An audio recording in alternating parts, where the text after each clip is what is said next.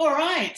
This is so exciting, guys. Today's class, we're going to talk about, um, well, a couple of things, but mostly down the line of products and services sell themselves and we, the salesmen, break, that, break it and stop that from happening. So I want you to have a little think about this, right? Think about websites, social media campaigns, all the different advertising campaigns, particularly online advertising campaigns. They're prolific. Um, the uh, QR codes, Instagram, LinkedIn, like everything, right?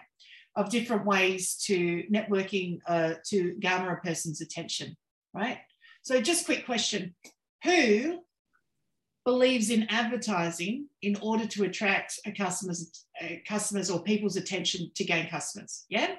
Okay. McDonald's has done it very well. They keep running the same ad over and over for over 30 years here in Australia biggest name in hamburgers across the world. They've never given up on the, the radio ads, the TV ads, for those who have ad TV, um, still runs. And of course, it's, um, it's still there. I say that the Golden Arches, the advertising in the Golden Arches, really for those on motorbikes. Because um, we don't have the radio on motorbike, but you see the golden arches, go, oh, I might just grab dinner. so, you know, the advertising is always the same, right? Um, so it captures customers or potential customers' attention. So I want you to think about this. To garner the attention of a person and not turn them into a client is the most expensive of mistakes. Now, it's expensive for you, the salesman, who's gone to all the time, money, and effort to get someone to notice you in the marketplace. But it's particularly expensive for the person who's noticed you because they have spent time, money, and efforts noticing you and picking you out of the crowd. So, for them to notice you, come forward to you to find out more about you and how you can help them, and then you don't turn them into a customer, it is the most expensive mistake you can make for them because they're now not a customer.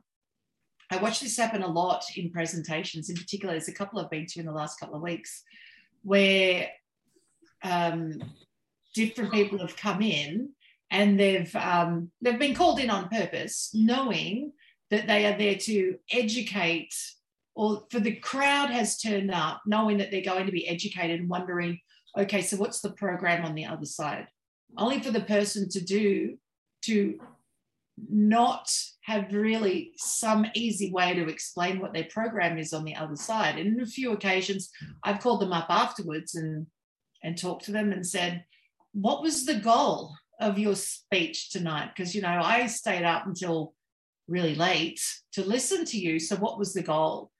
They've gone, well, it was just to educate the crowd. Really, for what purpose do I need to be educated if you're not there to help?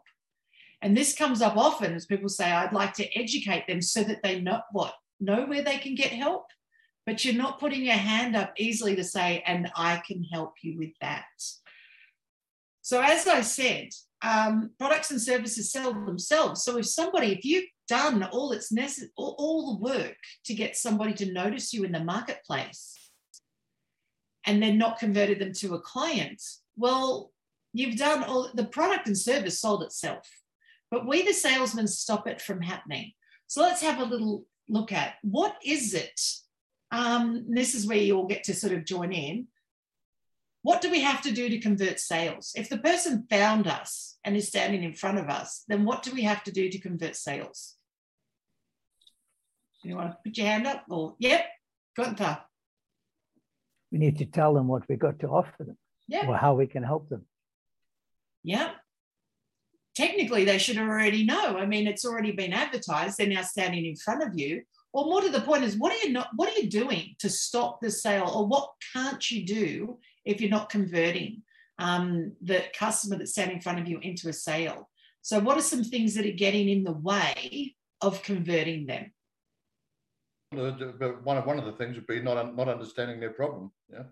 Not understanding their problem. Mm-hmm. Yep, could not, be getting in the way. Yep. Not responding promptly to them not responding promptly to them. Okay, what else? Um, probably trying not to following up. Sorry. Sorry, what one was that?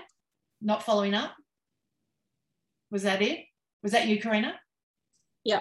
Sorry, Yeah. I was cut Mark off by mistake. No, no, you're good. You're good. Oh, Yep, not following up. Mark, what's something else?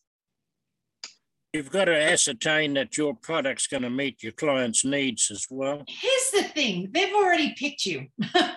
they've already decided that your thing, if someone's decided that your thing is what they're after and they've come to you and asked you about Well, this come thing you. selling and you have not been able to convert them, what is stopping individuals from converting the sale when the customer's standing there with cash saying, I'm ready to buy? What's getting in the way? Is it a sales objection? Is it a comment that they've made like, is that your best price? Or a comment like, can I have a discount? What if I bring 17 friends? Can I have a discount then? I just have to speak to my husband. What is it that's getting in the way? Yep, good thought. You're probably overselling it. Sorry? You're, over, you're overselling it. Yeah, You- maybe. You, you, you're Yeah. trying to give them too much information. They don't Yeah. want it. They just want the product. They just want their price, the product, the price. They just want your help. So there's things that we as salesmen do that stop a sale from happening.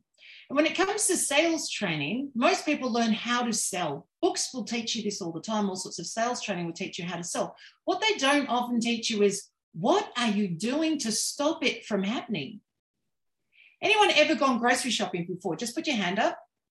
All right, here's our product. T- tell me if this is different to how you experience grocery shopping. Products sit on the shelf with a price and you decide to buy them. Is that how it works? Getting a few nods? Yeah. Does anyone do it differently to that? They just look at the thing on the shelf, look at the price and grab it and throw it in the trolley. Like, yep, that's the one. And off they go, right? So a pretty simple process, right? In today's world, that's the process. I mean, that was always it for groceries. But that's it with all products and services because today we have Google. Customers already done all of the shopping before they've ended up in front of us. They just want to grab it off the shelf. So there's things that we do that stop it from happening. One of them is asking questions when the customer's already chosen to buy, trying to build rapport with someone when they've already decided you're the one. Here's one. I'll give you an example. Let's say I wanted to buy a house on the richest strip in Miami. Apparently, multi million dollar apartments. People go into the real estate firms there with cash and say, I've got cash. I'm ready to move today. I want an apartment on this street. Very few stand there and say, I can help you with that. Most of them look at the person and say, Let me tell you why you should let our firm help you. Now, that's in terms of trying to build rapport with the customer. But the customer already picked that person out of all the other choices. They picked it. In the effort of building rapport from the salesman side, you're breaking it from the customer side. Another way we break a sale is in the delivery of price. If you said, um, let's take Lana, I'm going to pick on you. It's not a pick on because I know you can answer this. Lana, what's the base price for how much does it cost if I was a tradie and I wanted admin help from you? What's the starting price? Can't hear you. Can't hear you. Okay, Uh, my package is starting from 250 a week. $250 a week, right? So Lana said packages start from 250, right? If Lana had said, oh, well, you see, it kind of all depends on how much, like how much time that you need, but really 250, the price is no long is not the problem. I used to do that, but then I learned from you. So I know, right? Which is why I had you because I knew you'd answer it perfectly. So that the stumbling over delivering a price becomes a problem, but the price itself is not the problem. Over talking. Who's found that before where you think, oh my God, I think I've just talked too much and I've stopped that sale from going through? I think I just said too much. That one's happened. Who's been in a sales process where they're the shopper and they've got they've asked a question of the salesman and they've overtalked and they've gone, oh my God, why won't they just stop talking and take my money? Right. So we've all been there before. So there are things that we do. So what you have to think about some things. So I've got a list. Talking too much can stop a customer from buying. Discounting can stop a customer from buying because they no longer understand the price process. They certainly can't pass on referrals because they don't understand what you'll give to the next person assuming as a salesman assuming that you know more than the customer and that you understand more of what the customer needs than you uh, who was it who said not really understanding what the customer was after or the customer's problem. I think it was, um, yeah, it was Phil, right? So um, yes, there is a there is a time frame in the sales process for a salesman we can ask questions, but it's not at the beginning when the salesman is asking us questions. We get to answer them, and then knowing when it's your turn to ask questions. Um, because if we answer their questions, they might just buy. We don't need to ask questions. Multitasking appointments. Who's ever thought of this one as a problem? Let's say you thought, okay, I'm like, I'm short of clients. I've got all these people that have come into my funnel. Let me start calling them. I'll make 10 phone calls today. And then you book in 10 appointments to talk to people and you back them up one after another. And you're not quite finished with one, but you've got to finish that call because you've booked in the next call and the next call and the next call. Multitasking clients and booking in calls back to back will create a problem with you converting a sale. I'm going to finish up here because these are just ideas for you to think of, but have a think of this. If you achieved one client a week, you'd have 50 clients at the end of the year. What if you achieved one client a day? Who would like one client a day?